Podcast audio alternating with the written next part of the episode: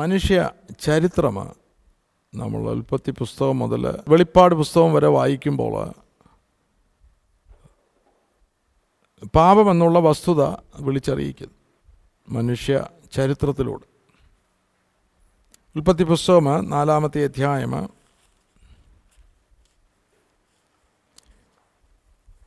അതിൻ്റെ എട്ടാമത്തെ വാക്യം നാം വായിക്കുമ്പോൾ എന്നാറെ കയ്യീൻ തൻ്റെ അനുജനായ ഹാബേലിനോട് നാം വയലിലേക്ക് പോക എന്ന് പറഞ്ഞു അവർ വയലിലിരിക്കുമ്പോൾ കയ്യീൻ തൻ്റെ അനുജനായ ഹാബേലിനോട് കയർത്ത് അവനെ കൊന്നു പ്രാരംഭത്തിൽ തന്നെ സൃഷ്ടിയുടെ പ്രാരംഭത്തിൽ തന്നെ മനുഷ്യനിലൂടെ പാപം എന്നുള്ള അവസ്ഥ വെളിപ്പെടുന്നു ഉൽപ്പത്തി പുസ്തകം ആറാമത്തെ അധ്യായം അതിൻ്റെ പതിനൊന്നും പന്ത്രണ്ടും വാക്യങ്ങൾ നാം വായിക്കുമ്പോൾ എന്നാൽ ഭൂമി ദൈവത്തിൻ്റെ മുൻപാകെ വഷളായി ഭൂമി അതിക്രമം കൊണ്ട് നിറഞ്ഞിരുന്നു ദൈവം ഭൂമിയെ നോക്കി അത് വഷളായി എന്ന് കണ്ടു സകല ജഡവും ഭൂമിയിൽ തൻ്റെ വഴി വഷളാക്കിയിരുന്നു ആറാമത്തെ അധ്യായം മുകളിൽ നമ്മൾ വായിക്കുമ്പോൾ ഭൂമിയിൽ മനുഷ്യൻ്റെ ദുഷ്ടത വലിയതെന്നും അവൻ്റെ ഹൃദയ വിചാരങ്ങളുടെ നിരൂപണം ഒക്കെയും എല്ലായ്പ്പോഴും ദോഷമുള്ളത് അത്രയെന്നും യഹോവ കണ്ടു താൻ ഭൂമിയിൽ മനുഷ്യനെ ഉണ്ടാക്കുക കൊണ്ട് യഹോവ അനുദപിച്ചു അത് അവൻ്റെ ഹൃദയത്തിന് ദുഃഖമാണ്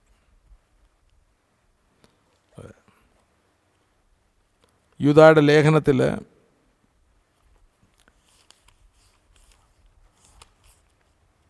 അതിൻ്റെ അഞ്ച് മുതലുള്ള വാക്യങ്ങൾ വായിക്കുമ്പോൾ നിങ്ങളോ സകലവും ഒരിക്കൽ അറിഞ്ഞുവെങ്കിലും നിങ്ങളെ ഓർപ്പിപ്പാൻ ഞാൻ എന്തെന്നാൽ കർത്താവ് ജനത്തെ മിശ്രൈമിൽ നിന്ന് രക്ഷിച്ചിട്ടും വിശ്വസിക്കാത്തവരെ പിന്നത്തേതിൽ നശിപ്പിച്ചു അപ്പോൾ ഒരു ചോരത്തളിപ്പിനാല വീണ്ടെടുക്കപ്പെട്ടു വന്നൊരു കൂട്ടമാണ് അവിടെ കൊണ്ട് വിശ്വാസ ജീവിതം അവസാനിക്കുന്നില്ല അല്ലേ രക്തത്താലുള്ള ആ വീണ്ടെടുപ്പ് വിശ്വാസ ജീവിതത്തിൻ്റെ തുടക്കമാണ് അപ്രകാരം ദൈവം നീതീകരിച്ചവൻ വിശ്വാസത്തിൽ തന്നെ ജീവിക്കണം എൻ്റെ നീതിമാൻ വിശ്വാസത്താൽ ജീവിക്കും ഇവർക്ക് സംഭവിച്ചത് വിശ്വാസത്താൽ ചോരത്തളിപ്പിനാൽ അവർ മിശ്രൈമിൽ നിന്ന് വിടുവിക്കപ്പെട്ടു എങ്കിലും പിന്നത്തേതിൽ വിശ്വാസ ജീവിതം എന്നുള്ളത് അവരുടെ ജീവിതത്തിൽ യാഥാർത്ഥ്യമാകാതെ ഇരുന്നപ്പോൾ വിശ്വസിക്കാത്തവരെ പിന്നത്തതിൽ നശിപ്പിച്ചു ഏഴാമത്തെ വാക്യത്തിൽ അതുപോലെ സോതോമും ഗോമോറായും ചുറ്റുമുള്ള പട്ടണങ്ങളും അവർക്ക് സമമായി ദുർനടപ്പ് ആചരിച്ച് അന്യജടം മോഹിച്ച് നടന്നതിനാൽ നിത്യാക്തിയുടെ ശിക്ഷാവിധി സഹിച്ചുകൊണ്ട് ദൃഷ്ടാന്തമായി കിടക്കുക അങ്ങനെ വചനത്തിലെ ഓരോ പുസ്തകത്തിലൂടെയും നാം കടന്നു പോകുമ്പോൾ അതെല്ലാം മനുഷ്യ ചരിത്രത്തിലുള്ള പാപത്തെ വെളിപ്പെടുത്തുന്നു അല്ലേ അത് അന്ന് പുതിയ നിയമ കാലയളവിലും വളരെ ശക്തിയോടെ പാപത്തിൻ്റെ പ്രവർത്തികൾ മനുഷ്യനിലൂടെ വെളിപ്പെടുകയാണ് ഇവൻ ദൈവമക്കളിൽ അനേക ലേഖനങ്ങൾ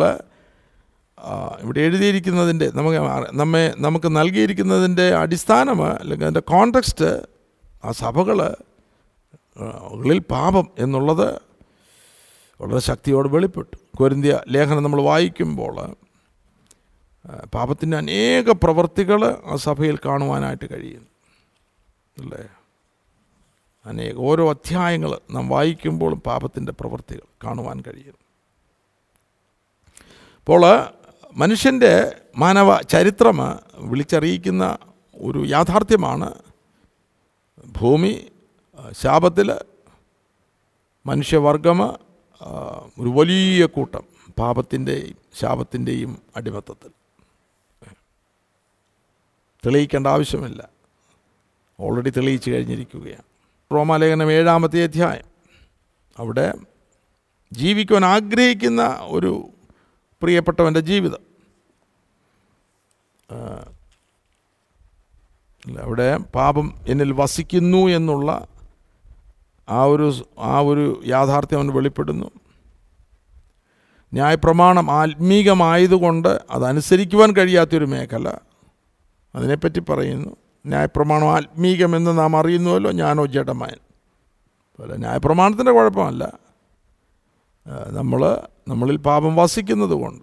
ന്യായപ്രമാണത്തിന് കീഴടങ്ങുവാൻ കഴിയാത്തതായിട്ടുള്ള ജീവിതം അത് എട്ടാമത്തെ അധ്യായത്തിൽ നാം അത് അത് അത് കാണുന്നു അതായത് ജഡത്തിൻ്റെ മേഖലയിൽ ജീവിക്കുന്നവൻ ജഡസ്വഭാവമുള്ളവർ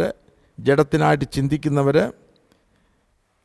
ജഡത്തിൻ്റെ ചിന്ത ദൈവത്തോട് ശത്രുത്വമാകുന്നു അത് ദൈവത്തിൻ്റെ ന്യായപ്രമാണത്തിന് കീഴ്പ്പെടുന്നില്ല കീഴ്പ്പെടുവാൻ കഴിയുന്നതുമല്ല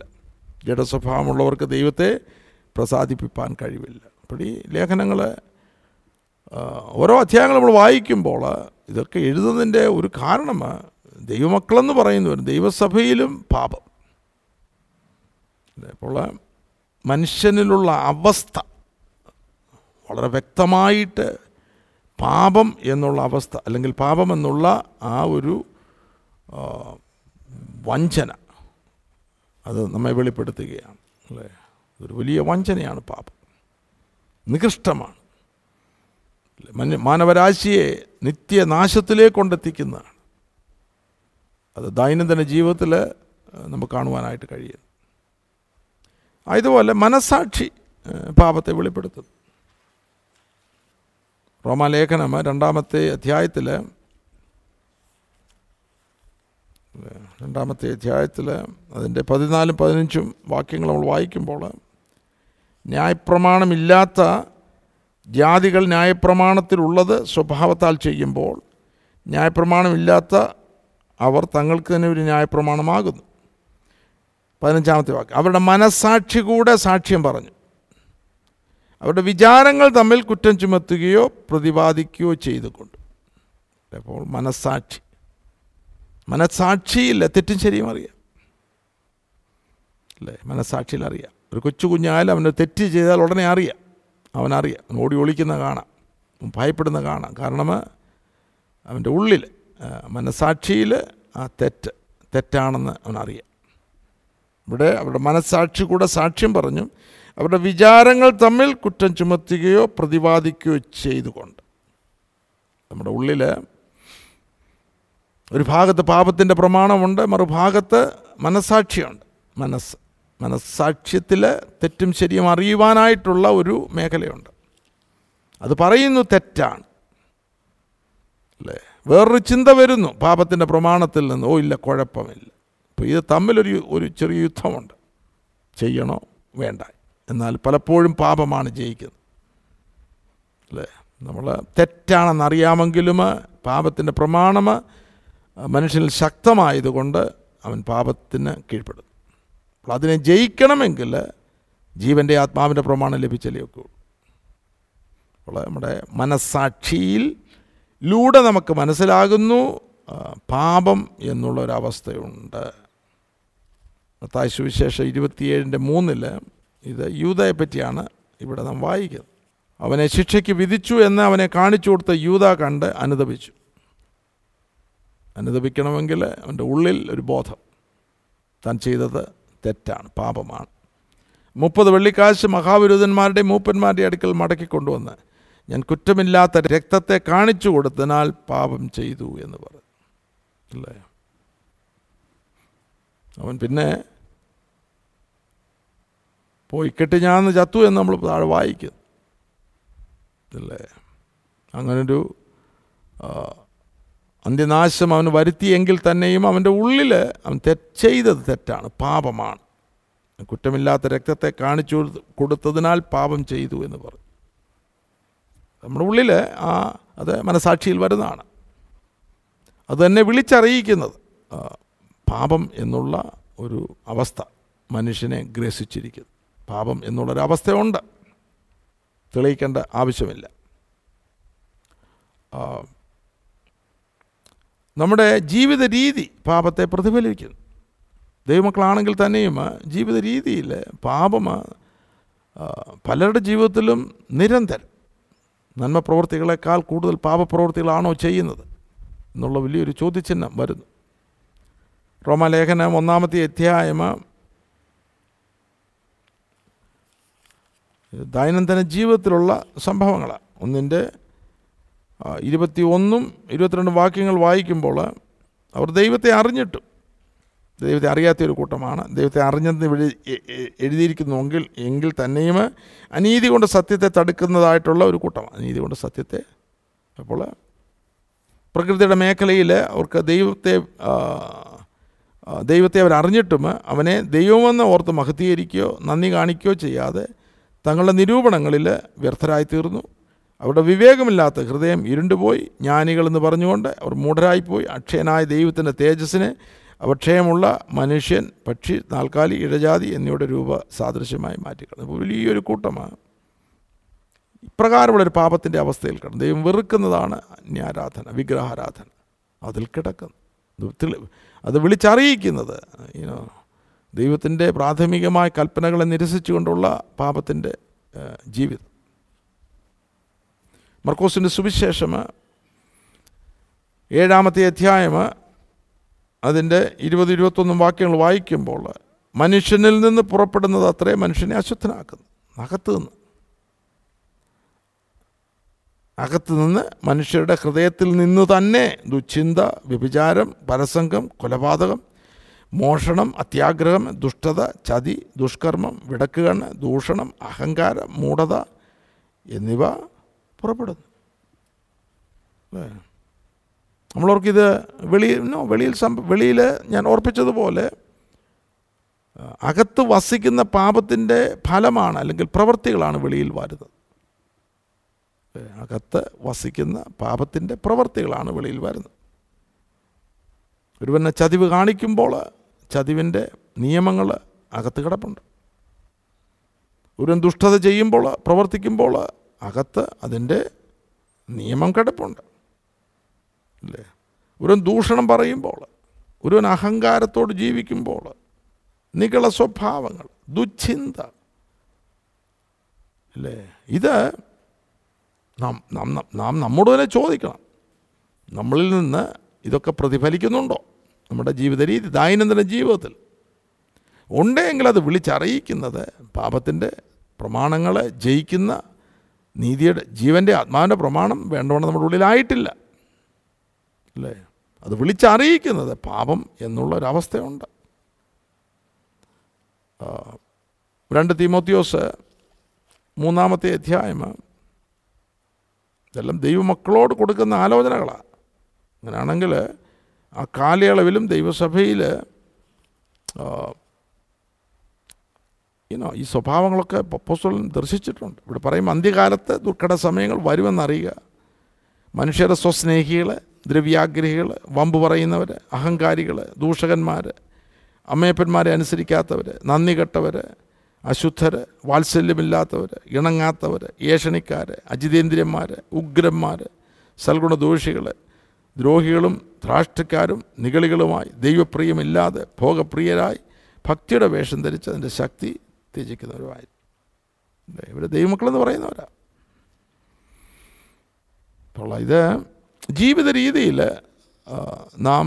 ഇത് മനസ്സിലാക്കുന്നതായിട്ടുള്ള ഒരു ആത്മീക ജീവിതത്തിലേക്ക് വരണം നമ്മുടെ ജീവിതത്തിൽ നിന്ന് പാപത്തിൻ്റെ പ്രവൃത്തികൾ പുറത്തു വരുന്നുണ്ടോ എന്നാൽ ഇതെല്ലാം നാം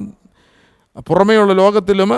ദൈവസഭയിലും ദൈവരാജ് ദൈവസഭയിൽ നാം കാണുമ്പോൾ ഓർത്തുകൊള്ളണം പാപം എന്നുള്ളത് അത് ഇന്നും ഒരു യാഥാർത്ഥ്യമാണ് അല്ലേ അത് മരണത്തിലേക്ക് നമ്മെ നയിക്കുന്ന ജീവനുള്ള ഒരു ശക്തിയാണ് അതിനകത്തൊരു ജീവനുണ്ട് ആ ജീവൻ മരണത്തിലേക്ക് നമ്മളെ കൊണ്ടുപോകുന്നൊരു ജീവനാണ് നശിച്ചു പോകുന്ന ഒരു ജീവൻ അതിന് ശക്തിയുണ്ട് അല്ലേ പാപത്തിൻ്റെ അടിമകളെന്നൊക്കെ എഴുതിയിരിക്കുന്നത് മോഹങ്ങളെ അനുസരിക്കുമാർ ഇനോ മോഹങ്ങളെ അനുസരിക്കുമാർ ജഡത്തിനായിട്ട് ചിന്തിക്കരുത് അല്ലെങ്കിൽ പാപം നിങ്ങളുടെ ശരീരത്തിൻ്റെ അവയവങ്ങളിൽ വാഴരുത് അല്ലേ വാഴുക അങ്ങനെ പരാവരം ജീവിക്കുകയല്ല വാഴുക അവൻ പറയുന്നത് നമ്മൾ അനുസരിച്ചാലേ ഒക്കത്തുള്ളൂ അപ്പം ഇതെല്ലാം വിളിച്ചറിയിക്കുന്നത് പാപം എന്നൊരു ശക്തി ഇന്നും ഇന്നും ഉണ്ട് അല്ലേ അതിനെ നമ്മൾ കീഴടക്കിയാലേ ഒക്കെയുള്ളൂ അതിനെ നമ്മൾ ജയിച്ചാലേ ഒക്കത്തുള്ളൂ എങ്ങനെ ആത്മാവിൽ ആത്മാവിൻ്റെ പ്രമാണത്തിൽ സ്വർഗീയ ജീവിതം ആത്മാവിൻ ജീവിതം അതിലൂടെയാണ് ഓവർകമ്മിങ് ലൈഫ് ഇതിനെല്ലാം ജയിച്ചുകൊണ്ടുള്ള ഒരു ജീവിതം നയിക്കുവാനായിട്ട് കഴിയുന്നത് അപ്പോൾ മനുഷ്യ ജീവിത രീതികളിൽ ഡെയിലി ലൈഫിൽ പാപമെന്നുള്ള ഒരു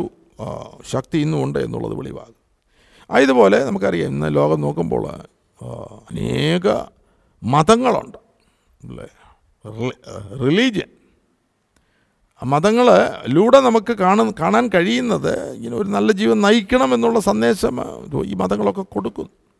അങ്ങനെയാണെങ്കിൽ നമ്മളിൽ ദുഷിച്ച പ്രവണതകളുണ്ട് പാപത്തിൻ്റെ സ്വഭാവങ്ങളുണ്ട് പാപമുണ്ട് എന്നുള്ളതാണ് തെളിയിക്കുന്നത് അല്ലേ മതങ്ങളൊക്കെ സൃഷ്ടിക്കപ്പെട്ടിരിക്കുന്നത് അല്ലെങ്കിൽ അത് അതിൻ്റെ തുടക്കമൊക്കെ അങ്ങനെയാണ് എന്നാൽ നമുക്കറിയാം യേശുക്രിസ്തുവിലൂടെ മാത്രമേ രക്ഷയുള്ളൂ ആകാശത്തിന് കീഴ് മനുഷ്യരുടെ വേറെ നൽകപ്പെട്ട വേറൊരു നാമവും രക്ഷിക്കപ്പെടുവാൻ വേറൊരു നാമവും നൽകിയിട്ടില്ല യേശുക്രിസ്തുവിലൂടെ ക്രിസ്തുവിലൂടെ ദിവ്യ സ്വഭാവങ്ങൾ നമ്മുടെ സ്വഭാവങ്ങളാകണം യേശുക്രിസ്തു തൻ്റെ ആത്മാവിനെ നമ്മുടെ ഉള്ളിൽ വസിക്കണം ആത്മാവിനാൽ ജീവിക്കണം എങ്കിൽ മാത്രമേ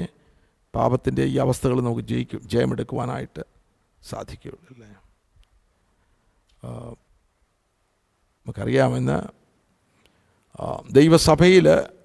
ദൈവമക്കളെന്ന് പറയുന്നവർ പാപത്തിൻ്റെ സ്വഭാവത്തിൽ ജീവിക്കുമ്പോൾ അത് അവർ വിളിച്ചു പറയുന്നത് പാപം ഇന്നും ഉണ്ട്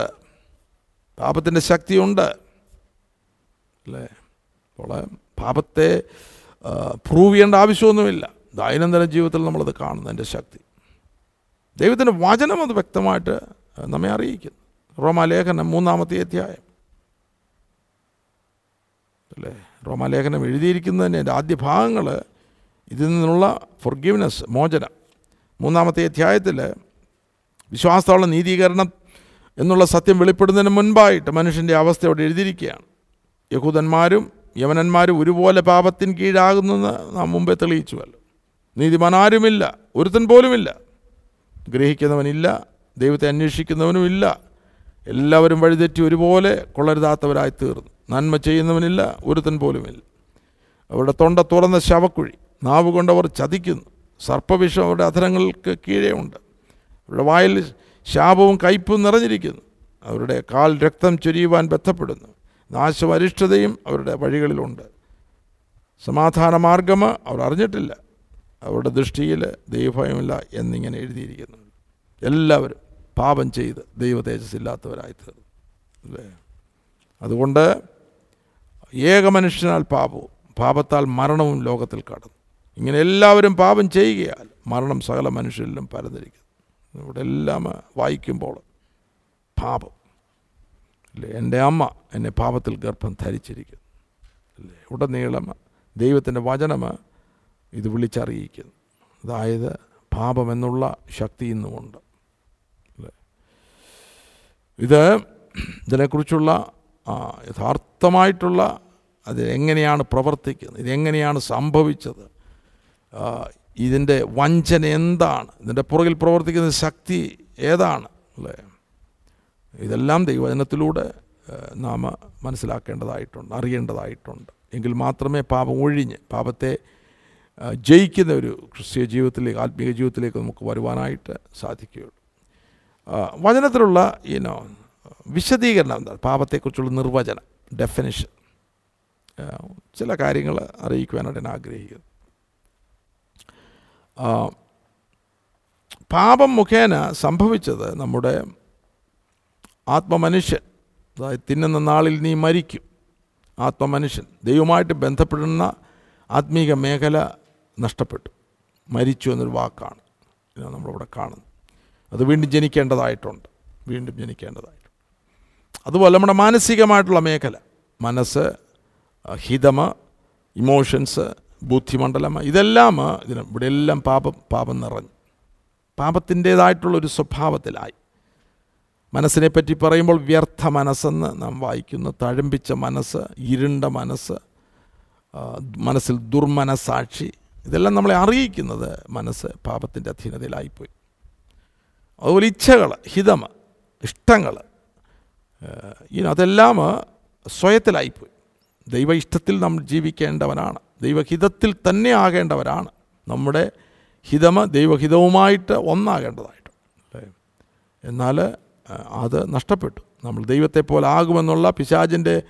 വഞ്ചനയിൽ മനുഷ്യന് വീണുപോയി അപ്പോൾ ആ ഒരു സ്വഭാവം ഒരു കുട്ടി ദൈവം എന്നുള്ള ഒരു സ്പിരിറ്റ് നമ്മുടെ എല്ലാ മനുഷ്യൻ്റെ ഉള്ളിൽ എല്ലായിടത്തും ഉണ്ട് അപ്പോൾ അതിൽ നമുക്ക് വിടുതൽ കിട്ടണം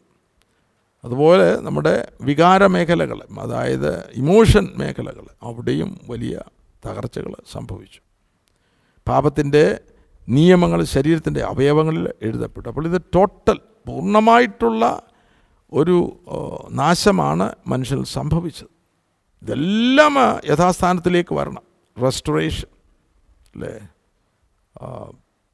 അതായത് തെസ്ലോനിക്ക ലേഖനത്തിൽ ഒന്ന് തെസ്ലോനി അഞ്ചാമത്തെ അധ്യായത്തിൽ നമ്മുടെ മുഴുവനും ശുദ്ധീകരണത്തെ അവിടെ എഴുതി സാങ്ക്ടിഫിക്കേഷൻ സമാധാനത്തിൻ്റെ ദൈവം തന്നെ നിങ്ങളെ മുഴുവനും ശുദ്ധീകരിക്കുമാറാകട്ടെ നിങ്ങളുടെ ആത്മാവും പ്രാണനും ദേഹവും അശേഷം നമ്മുടെ കർത്താവ് യേശു ക്രിസ്തുവിൻ്റെ പ്രത്യക്ഷതയിൽ അനിന്ത്യമായി വെളിപ്പെടും വണ്ണം കാക്കപ്പെടുമാറാകട്ടെ അപ്പോൾ ഇതിൻ്റെ എല്ലാം റെസ്റ്റോറേഷൻ യഥാസ്ഥാനത്തും ആവശ്യമുണ്ട് ആത്മമനുഷ്യൻ ജനിക്കണം ആത്മമനുഷ്യൻ വളരണം അല്ലേ അതിൻ്റെ പൂർണ്ണതയിലാകണം മനസ്സ് ക്രിസ്തുവിൻ്റെ മനസ്സായിട്ട് രൂപാന്തരപ്പെടണം ഹിതമ ദൈവഹിതത്തിലാകണം ഇമോഷൻസ് എല്ലാം ദൈവം ഇട്ടിരിക്കുന്നതായിട്ടുള്ള പ്രമാണത്തിലാകണം ശരീരത്തിൻ്റെ അവയവങ്ങൾ വിശുദ്ധി ജീവനും വിശുദ്ധി ദൈവത്തിന് പ്രസാദമുള്ള യാഗമായിട്ട് സമർപ്പിക്കപ്പെടണം ആത്മാവ് ജീവൻ്റെ ആത്മാവിൻ്റെ പ്രമാണം നമ്മുടെ ഉള്ളിൽ ഉണ്ടായിരിക്കണം എങ്കിൽ മാത്രമേ പാപത്തിൻ്റെ പ്രമാണത്തെ ജയിക്കുവാനായിട്ട് കഴിയുകയുള്ളൂ അപ്പോൾ ഇത് ഇത് നടക്കുന്നില്ല എങ്കിൽ പാപത്തിൽ തന്നെയായിരിക്കും നാം ജീവിക്കുന്നത് അല്ലേ അപ്പോൾ അത് വളരെ വളരെ പ്രധാനപ്പെട്ട ഒരു അത് മറഞ്ഞു കിടക്കുന്ന എൻ്റെ ദൈവമക്കൾക്ക് ഒരു സ്നാനത്തെ കൊണ്ട് നിർത്തിയിട്ട് പിന്നെ ലോകരെ പോലും ജീവിക്കുന്ന ഒരു ജീവിതമായി പോയി അല്ലേ പിന്നെ ചെന്തൽ നല്ല പ്രവൃത്തികൾ ചെയ്യുന്നുണ്ടെങ്കിൽ അത് പഴയ മനുഷ്യന് മാനം ലഭിക്കാനും കാണിക്കാനും ദൃശ്യമായതും ഒക്കെ വിളിച്ച് ചെയ്യുന്നത് അല്ലേ നമ്മൾ ഈ മനസ്സ് രൂപാന്തരപ്പെടുന്നില്ല എങ്കിൽ ഇതിനകത്തുള്ള തോട്ട് പ്രോസസ്സ് അല്ലേ ചിന്തകൾ അതെല്ലാം ഇനോ വ്യർത്ഥമാണ് ഞാൻ ഓർപ്പിച്ചു വ്യർത്ഥ മനസ്സ് വെയിൻ വെയിൻ എന്നുള്ള വാക്കാണ് ഇംഗ്ലീഷിൽ വെയിൻ വ്യർത്ഥ മനസ്സ് അതായത് സദൃശ്യവാക്യങ്ങൾ ഇരുപത്തിനാലാമത്തെ അധ്യായം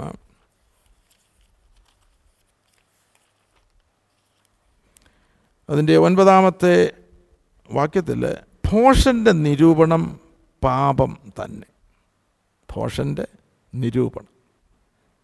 നിരൂപണം അല്ലേ നമ്മുടെ ഉള്ളിൽ ഉള്ള ഒരു രൂപമാണ് ഉള്ളിൽ മനസ്സിൽ വരുന്നതായിട്ടുള്ള ചിന്തകളിലൂടെ വരുന്ന ഒരു രൂപണം അതിലൂടെയാണ് പ്രവൃത്തികൾ വെളിപ്പെടുന്നത് അപ്പോൾ വ്യർത്ഥ മനസ്സാണെങ്കിൽ അതിലൂടെ വരുന്നതായിട്ടുള്ള നിരൂപണങ്ങൾ അത് വ്യർത്ഥമാണ് ഇവിടെ പറഞ്ഞിരിക്കുന്ന പാപം അങ്ങനെയാണ് നമ്മുടെ തോട്ട് പ്രോസസ്സിൽ പാപത്തിൻ്റെ ഒരുപാട് അവസ്ഥകളുണ്ട് അല്ലേ നമ്മൾ ഇനി അടുത്ത നിമിഷം ആ ചിന്താമണ്ഡലത്തിൽ വരുന്നതായിട്ടുള്ള ദുർചിന്തകൾ വരുമ്പോൾ അത് വിളിച്ചറിയിക്കുന്നത് പാപം ഇന്നും പാപം ഇന്നും വാഴുന്നു അല്ലേ ചിലരുടെ ചിന്തകൾ വളരെ ഡിപ്രസീവായിരിക്കും വളരെ നെഗറ്റീവായിരിക്കും പ്രയോജനകരമായിട്ടുള്ളതല്ല ചിന്തിക്കുന്നത് അപ്രയോജനമായ കാര്യങ്ങൾ നമ്മളെ തന്നെ വഞ്ചിക്കുന്നതായിട്ടുള്ള ചിന്തകളാണ് അതിലൂടെ നമ്മളെ വഞ്ചിക്കുന്ന പ്രവൃത്തികൾ നമ്മുടെ ജീവിതത്തിലൂടെ വരുന്നു അത് വിളിച്ചറിയിക്കുന്നത് പാപം ഇന്ന് നമ്മൾ കർത്തൃത്വം നടത്തും ആ മേഖലകൾ ലൂക്കോസിൻ്റെ സുവിശേഷം പന്ത്രണ്ടാമത്തെ അധ്യായത്തിൽ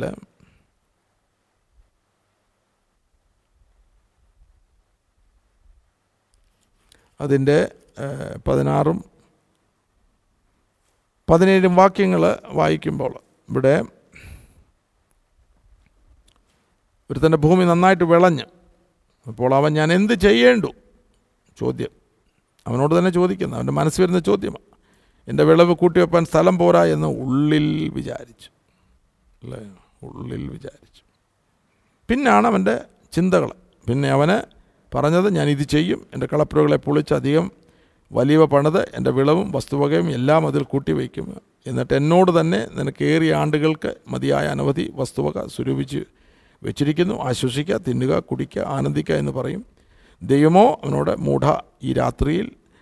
നിന്റെ പ്രാണനെ നിന്നോട് ചോദിക്കും പിന്നെ നീ ഒരുക്കി വെച്ചത് ആർക്കാകുമെന്ന് പറഞ്ഞു ദൈവ വിഷയമായി സമ്പന്നനാകാതെ തനിക്ക് തന്നെ നിക്ഷേപിക്കുന്നവൻ്റെ കാര്യം ഇങ്ങനെയാണ് അപ്പോൾ ചിന്തകൾ വളരെയധികം സൂക്ഷിക്കേണ്ടതായിട്ടുണ്ട്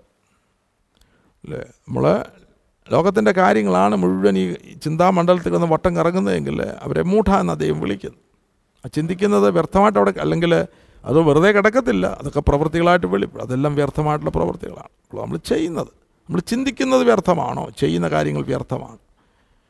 ദൈവരാജ്യത്തിൽ നമുക്ക് നിക്ഷേപങ്ങൾ ഉണ്ടാവുന്നുണ്ടോ അല്ലേ നിത്യതയിൽ നമ്മുടെ നിക്ഷേപം എവിടെയാണ് നമ്മുടെ ഹൃദയം എവിടെയാണ് ഈ ചിന്തകൾ ഇല്ലെങ്കിൽ ഇത് മനസ്സിലാക്കേണ്ടിയിരിക്കും അല്ല എങ്കിൽ വാസ്തവമായിട്ട് പാപത്തിൻ്റെ അവസ്ഥയിൽ തന്നെയായിരിക്കും നാം ജീവിക്കുന്നത് അപ്പോൾ ചിന്താമണ്ഡലമ പാപത്തെ വിളിച്ചറിയിക്കുന്നു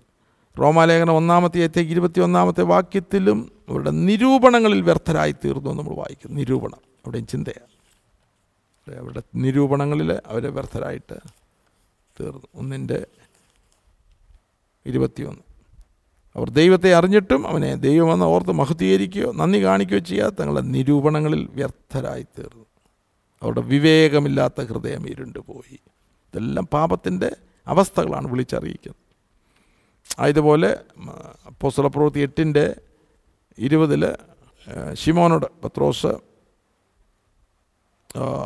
അറിയിക്കുന്നതായിട്ടുള്ള ശബ്ദം ദൈവശബ്ദമാണ് പത്രോസ് അവനോട് ദൈവത്തിൻ്റെ ദാനം പണത്തിന് വാങ്ങിക്കൊള്ളാം എന്ന് നീ നിരൂപിക്ക നിൻ്റെ പണം നിന്നോടുകൂടെ നശിച്ചു പോകട്ടെ എവിടെയാണ് നിരൂപണം മുപ്പത് ഇരുപത്തിരണ്ടാമത്തെ വാക്യത്തിൽ നീ വഷളത്വം വിട്ട് മാനസാന്തരപ്പെട്ട് കർത്താവിനോട് പ്രാർത്ഥിക്കുക പക്ഷെ നിൻ്റെ ഹൃദയത്തിലെ നിരൂപണം ക്ഷമിച്ച് കിട്ടുമായിരിക്കും അപ്പോൾ നമ്മുടെ ജീവിതത്തിൽ അന്യായമായിട്ട് അത് വ്യർത്ഥമായിട്ടുള്ളത് ദൈവികിതമല്ലാത്തത് ഇതെല്ലാം ചിന്തയിലൂടെയൊക്കെ കടന്നു പോവുകയാണ് അതൊക്കെ പ്രവൃത്തികളായിട്ട് വെളിപ്പെടുകയാണെങ്കിൽ അതെല്ലാം പാപത്തിൻ്റെ അവസ്ഥകൾ നമ്മളിലൂടെ വെളിപ്പെടുന്നു എന്നുള്ളതാണ് കാണിക്കുന്നത് പാപം ഇന്നും ജീവിക്കുന്നു അല്ലേ പാപം കർത്തൃത്വം നടത്തുന്നു അവിടെ മേക്ക് ഷുവർ നമ്മുടെ ചിന്താമണ്ഡലങ്ങളിൽ വാസ്തവമായിട്ട് ദീ ദിവ്യമായിട്ടുള്ളതാണ് ഉയരങ്ങളുള്ളതായിരിക്കണം ചിന്തിക്കേണ്ടത് അല്ലേ ആ ജീവിതങ്ങൾക്ക് മാത്രമേ യഥാർത്ഥമായിട്ട് ദൈവികത പ്രാരം ഒരു ജീവിതം നയിപ്പാനായിട്ട് പാപത്തിൽ നിന്ന് സ്വാതന്ത്ര്യം പ്രാപിച്ചൊരു ജീവിതം നയിക്കുവാൻ കഴിയുകയുള്ളൂ നമ്മൾ അതിനുവേണ്ടി മനസ്സ് വയ്ക്കണം അല്ലേ അതിൻ്റെ സത്യങ്ങൾ നമുക്ക് വെളിപ്പെട്ട് കിട്ടണം സ്തോത്രം ദൈവമായ കർത്താവ് നമ്മളെ അതിനുവേണ്ടി സഹായിക്കട്ടെ എയ്മൻ T V network Christian internet channel സുവിശേഷീകരണത്തിന്റെ വ്യത്യസ്ത മുഖം തേടിയുള്ള യാത്ര YouTube and Facebook. I'm NTV Network, Trivandrum, Kerala.